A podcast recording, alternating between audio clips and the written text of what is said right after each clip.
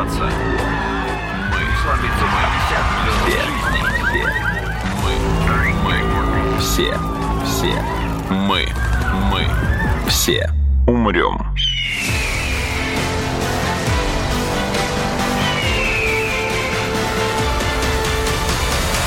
Мы все умрем.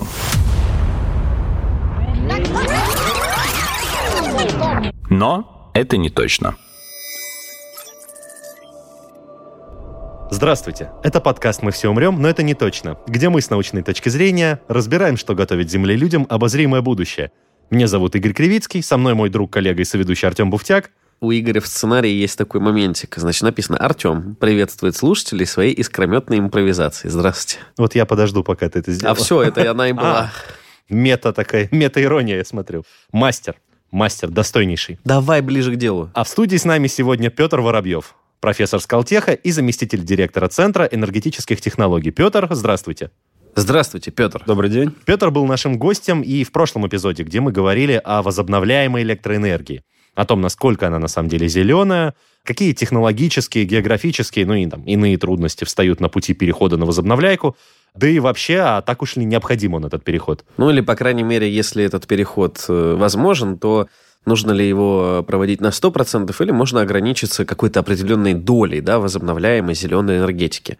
И в прошлом разговоре мы как раз-таки к выводу приходили, что, ну, так или иначе, большинство развитых стран, они уже внедряют или внедрили успешно какие-то экологичные, неисчерпаемые относительно, и уже дешевеющие источники электроэнергии. Поэтому вопрос.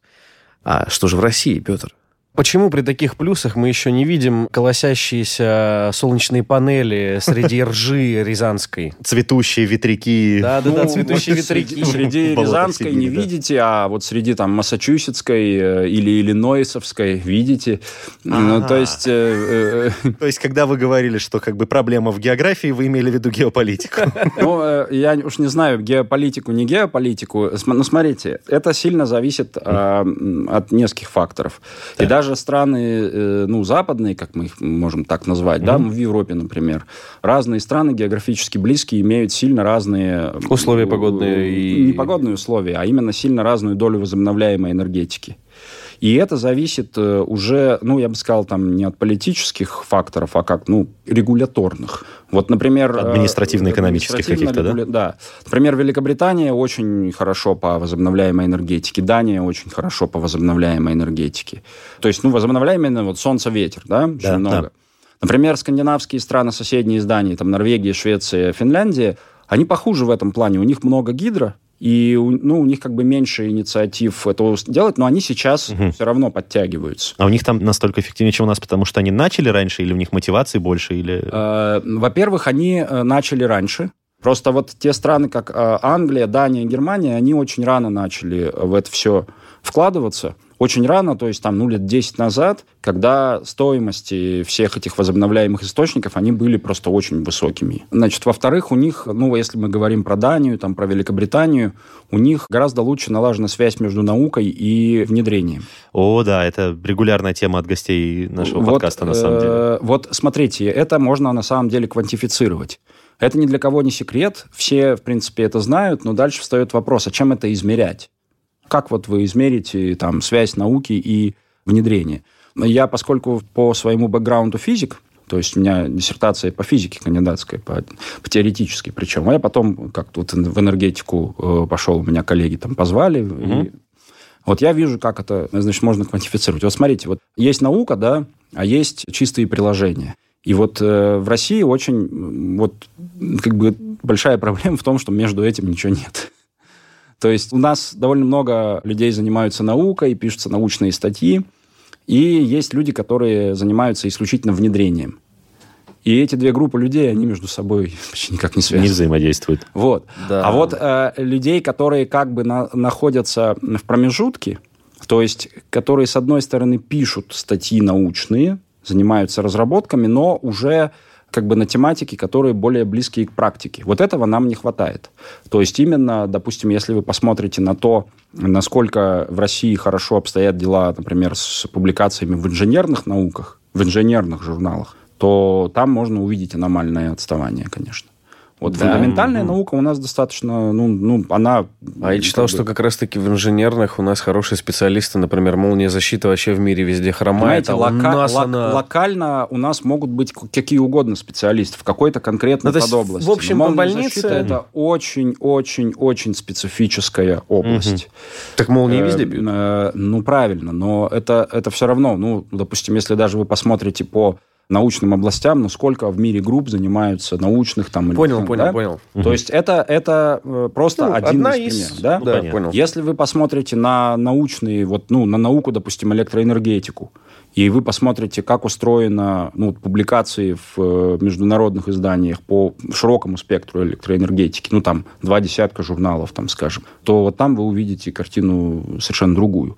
Ну, и то же самое, там, там теплоэнергетика тоже. А у вас есть на это ответ, Петр? Почему так? Почему так вышло? М, Почему у нас побережий больше, чем у Великобритании, а поставить ветряков вдоль этих побережий Нет, это людей не хватит? вопрос. Это- Это, это другой вопрос. Да, Нет, хорошо. Но, но отчасти это как бы связано, наверное, ну, с- ну исторически все-таки вышло. Ну, потому что фундаментальная наука, она по определению более международная. Ну, наука с более прикладным окрасом, она все равно сложнее Имеет географический ну, характер или не то, как? что географически, а вам все равно нужна какая-то э, там, э, ну, какие-то связи с э, индустрией. Так. И Но вот в Советском она- Союзе она наука, больше- индустрия... она больше зависит от каких-то локальных потребностей, да, то есть, вот, Да. например, в каких Где странах, родился, вот, там и пригодился. Например, там вот в Дании, да, у вас, вот я люблю ее упоминать, маленькая страна, но по, например, э, внедрению возобновляйки она очень, э, ну... Впереди там, планеты всей, впереди- окей. ну, почти что впереди планеты всей. И там же в Дании находятся э, очень сильные научные группы по там силовой электронике, скажем. Ну, то есть аномально сильные для... То есть, ну, вот там не в Гарварде в каком-нибудь, да, там, или там в Калтехе, да, а в там Ольборгском университете. ну, вот, вот так, да.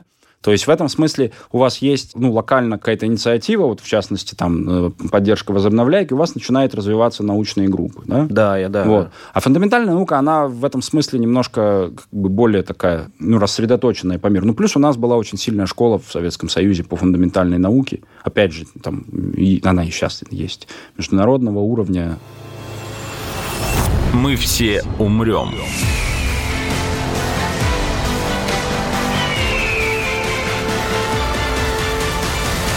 Но это не точно. Петр, просто есть бизнес, а есть как бы э, управление на местах, государственное. И Да. мне казалось, что если, ну, у нас как, опираясь на классическую капиталистическую модель, э, если бизнес рентабельный, то спрашивать у политиков будут редко, будут Да. просто внедрять и осваивать. А здесь, получается, наверняка были какие-то дотации. Да, Был какой-то курс на поддержку, да. То есть Да. с чем это связано? Но, опять же, я небольшой специалист вот в этих вот регуляторных условно вещах. хотя бы, ну да. да. А, В общих во процессах многих каких-то. э, странах, ну, если не во всех, действительно были дотации. То есть э, были дота... Ну, и в России они сейчас есть. Есть, сейчас есть, есть, да. программа, вот то, что называется у нас ДПМ, договор предоставления мощности, там, значит, вот... э, Это, это спонси... ну, как бы так или иначе спонсируется государством. А это юрлицы или частники тоже? Ну, этого я так не скажу. Э, Я не Ну, думаю, что скорее если- для предприятия это, да? Ну, но не то, что предприятие, это компании, которые конкретно на этом специализируются. Я не думаю, что если ты ветряк у себя А. на даче поставишь, то тебе за это Поскольку государство это, заплатит. это немножко по-другому работает. Это то для есть, компании, которая, собственно, внедряет технологии. Да, да, Всё, именно так. То есть, э, э, ну, на Западе были разного рода преференции, то есть, э, ну, просто прямое субсидирование, либо какой-нибудь там допустим, договор обязательного приобретения энергии по фиксированной стоимости. И это приводило к проблемам, что, например, там оказывалось, что стоимость электричества становилась отрицательной в какой-то момент времени. Это как? А это потому, что у вас э, потребление низкое и большая выработка с возобновляемых. И, допустим, если еще атомная энергетика есть, то она, ну, ее нельзя просто заглушить. И у вас, как бы, получается, куда вам это все девать? Вы, э, а у вас... Аккумулировать или на А экспорт? куда аккумулировать? В таких объемах вы не сможете это сделать. И поэтому у вас как бы выгодно было даже доплачивать потребителям. Но это как бы такие очень локальные истории. Но они такие э, были, это известный эффект. То есть отрицательная стоимость электричества, она, она еще, еще раз опять, локальная. То есть э, это не значит, что у вас там по всей территории страны отрицательная. И вот локально где-то может быть. Это еще связано с Ну, в ограничением на города, да? Или даже меньше? Да, ну, где-то, ну, наверное, меньше, да. И уже лет пять назад мне приходилось слышать по Европе такие примерные оценки, что нужно там система накопления на 100 часов потребления, Ну, понятно. Чтобы с- компенсировать там, вот 100 эти часов все- это не какой-то тонкий расчет, это примерная прикидка, чтобы было ровно. Чтобы, да, чтобы вот компенсировать. И, Компенсировать пасмурные безветренные дни, э, условно Ну, говоря. пасмурные безветренные дни локально, потому что Европа все-таки Конечно, большая, да. да? Плюс, э, значит, нужно существенно улучшать передающую инфраструктуру, ну, то есть э, элект- э, э, Ну, линии электропередач, энергии. да? Провода. Да, то есть для, для этого тоже есть оценки. Я сейчас у меня в голове нету, ну там они приличные, то есть там нужно существенно текущую сеть апгрейдить. Вот. И, в принципе, Европа может перейти на 100% возобновляемую энергию. Европа как единая какая-то Да, энергосистема, а так она и есть единая. гридом, или А она и вот есть единая. ста- Нет, Ага. она и есть С единая. центром в Украине. как мы все знаем, да. Ну, то есть... э, Молдавии.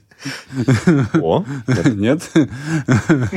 Нет, Европа и есть единая энергосистема с точки зрения электросети, она синхронная, за иск- ну, там, по-моему, Скандинавия отдельно и Англия, точно не помню, но вот вся вот Европа как бы континентальная, она синхронная, и это дает возможность э, некоторым странам, например, Дании, периодически 100% возобновляемой быть. Никаких проблем с этим нет. Круто. Давайте посмотрим, значит, э, как менялась ну, вновь вводимая в эксплуатацию мощность. Ну, есть такая статистика, она вот у меня на там с- слайды, которые я вам присылал, есть. Э, Начиная с 2013 года вновь вводимая мощность возобновляемых источников превысила вновь вводимую мощность классических генераторов. А в давайте- Давайте, значит, да, для... Это значит, что у вас стало строиться больше возобновляемых новых электростанций, чем классических. Ага. А, И с тех пор тренд был как раз на рост возобновляемой и снижение классической. Если я не ошибаюсь, там по 2019 году, если всю, всю мощность вновь вводимую взять и как бы сложить, вот 80% приходится на возобновляемые источники. Ого. Они сравнялись где-то в районе 11-12 Ну, годов. там, и трен- дальше- да, вот, да, там, 13 да. плюс-минус, да. И дальше расходящимися этими. Ну, э, возобновляйка очень сильно растет. Значит, это первое, что нужно сказать сразу же, да, потому что это крайне важно, чтобы понятно было объемы. Ну, вот там, по-моему, за 2019 год 280 гигаватт введено возобновляемой энергетики. Меньше, меньше, Чуть меньше, 260 где-то, да. Ну, вот, чтобы понимать, в России вся установленная мощность около 200 гигаватт.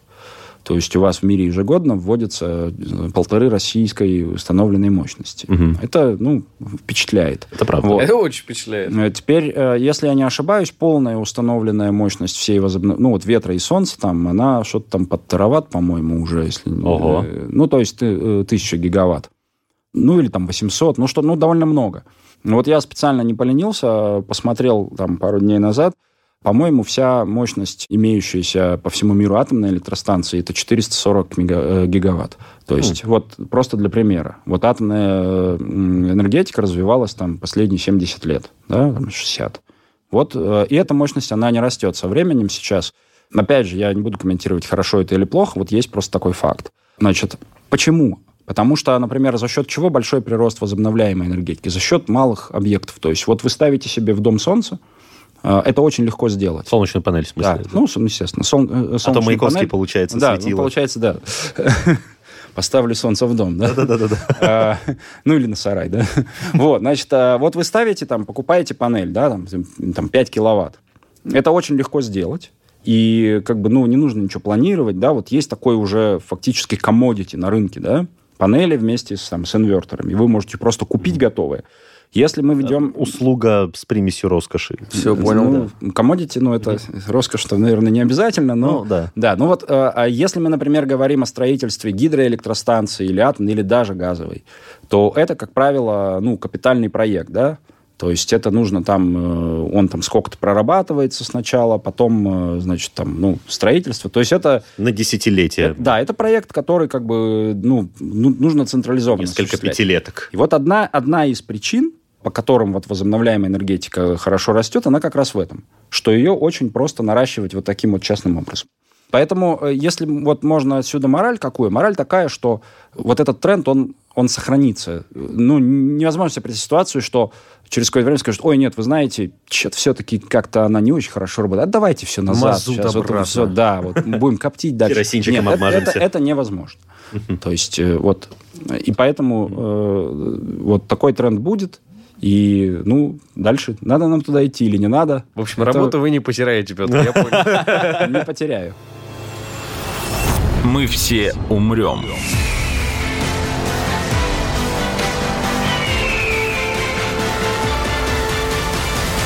Но это не точно.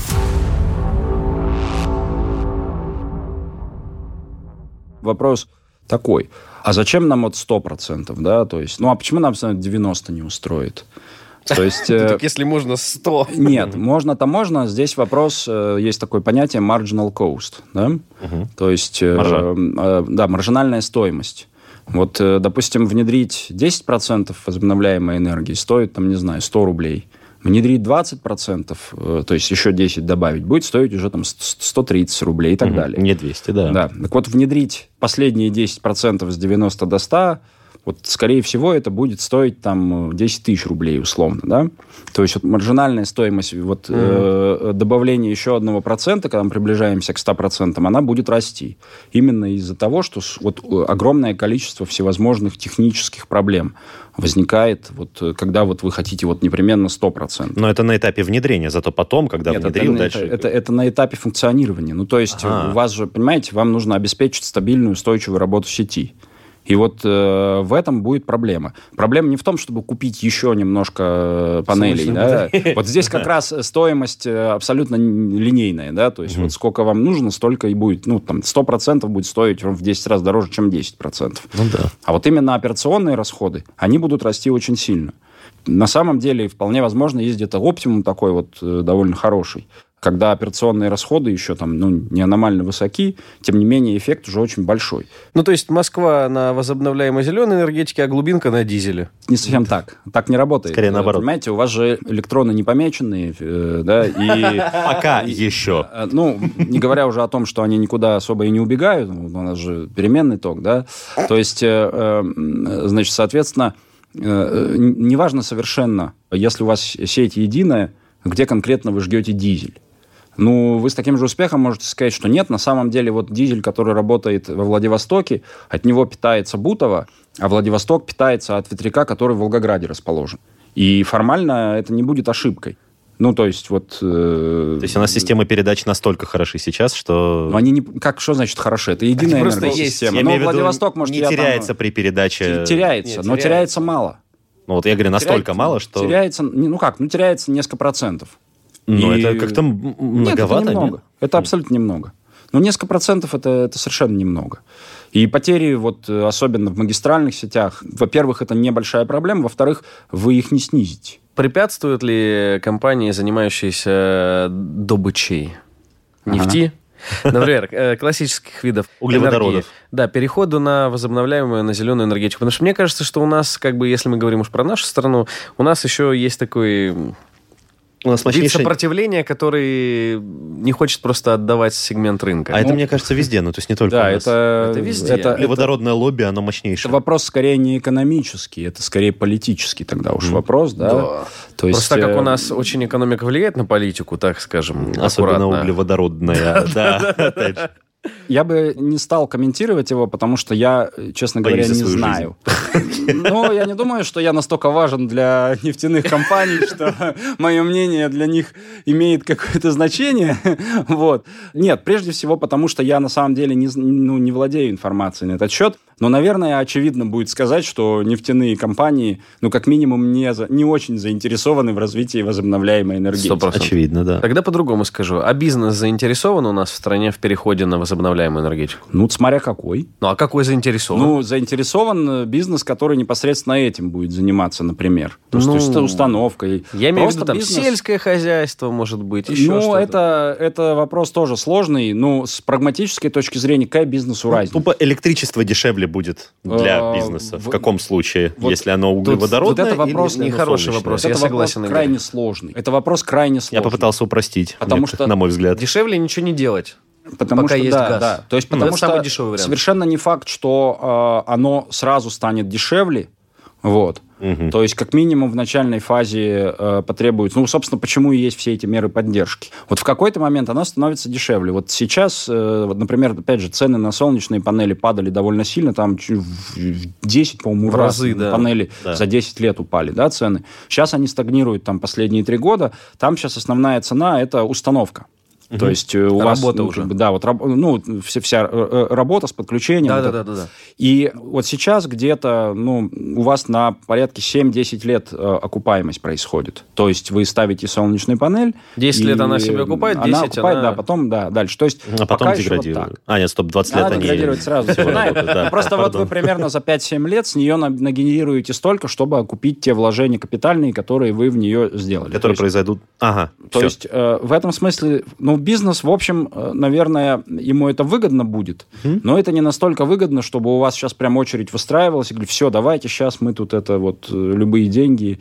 То есть, ну, Просто сами если, если частники себе ставят э, там, те Так же это же солнечные Это не другое, бизнес, участника не потребления. Ну, потому что у тебя завод металлургический потребляет Я понимаю, как да, все но как бы- частники в России. Ну, отмасштабировать. Ну, то есть, как бы частник Да ставит себе одну панель, и ему хватает. И а бизнес останавливать поставит- завод, Ну, пока ты смотрите, вот я вам могу будешь? сказать, какой бизнес может э, прям вот на этом делаться. Но это там очевидная вещь. Это вот бизнес, допустим, давать панели в лизинг или в аренду, да? О, Ну, то есть, вот вы знаете, что у вас там, э, например, панель, она произведет какое-то вот э, количество энергии за свой жизненный цикл, и вы можете, в принципе, вложиться капитально, купить, а потом просто, ну, как бы куда-то устанавливать и просто за это, ну, брать. То есть вот, вот такой бизнес, он, я думаю, вполне жизнеспособный.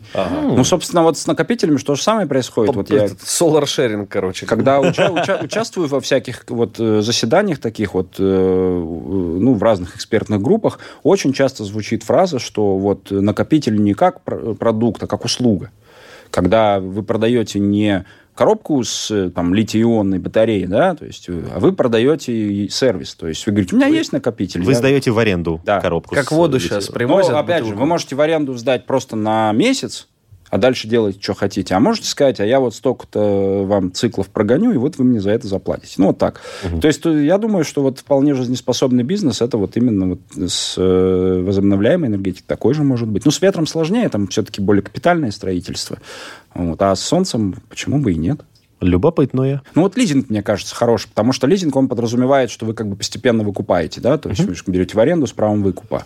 Вот, это как бы уже означает, что ничего там снимать не надо. Зачем ее выкупать, когда она деграднет? Она деграднет там через 20 лет. Ну да. А вы Вот купишь ее а через машину пять. как? Ну, вот машина сколько деградирует? Ну, вот обычную машину покупаете. Три года обычно. Я думаю, она в московском дворе за три года сгниет, если ее оставить, да? Ну, то есть... В твоем быстрее. районе машины деградируют чуть Ну, ну, быстрее. ну, вот много у нас машин, вот вы видите, ездит, которым 20 лет возрасту и которые в хорошем техническом состоянии. А, вот если с этим дополнением, тогда нет. Ну, Вот э, об этом речь идет. То есть вы покупаете машину, вы уже предвидите, что вы ее будете эксплуатировать, ну, сильно меньше 20 лет. Но вы потом продадите за какую-то остаточную стоимость. Но На цвет мед. э, там либо да, либо так. Старые машины, конечно, вот это было, да. Современные какие там 20 лет? Ретро. Раритеты. Производственная линия должна работать. Поэтому все должно ломаться. Да. И специально для наших слушателей мы очень рады видеть вас в комментариях. А мы их все читаем, любим вас. И передаем привет одному из наших слушателей, который написал примерно следующее. Удивительно безграмотные ведущие. Перебивают, глупые шуточки вставляют, причем не по теме. Особенно раздражает глупый хохотунчик. Выглядят дурачками. Выглядят дурачками, Так, что и продемонстрировал сейчас Игорь. Но опломба много. Обидно за лектора. Петр, вот человеку за вас обидно, оказывается. Который на головы выше этих неумных, малограмотных ведущих. Спасибо. Чмок в пупок. Всего доброго. До новых встреч. Это был подкаст «Мы все умрем, но это не точно». Подписывайтесь на подкаст на сайте ria.ru, в приложениях Apple Podcasts, CastBox и SoundStream. Ищите нас на Яндекс.Музыке, SoundCloud, ВКонтакте и в других агрегаторах. Комментируйте и делитесь с друзьями. Вирусы продолжают развиваться. Мы сломиться мы. Все. Мы. Мы. Все. Все. Мы. Мы. Все. Умрем.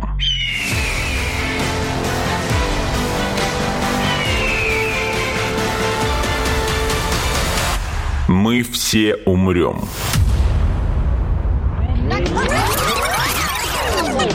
Но это не точно.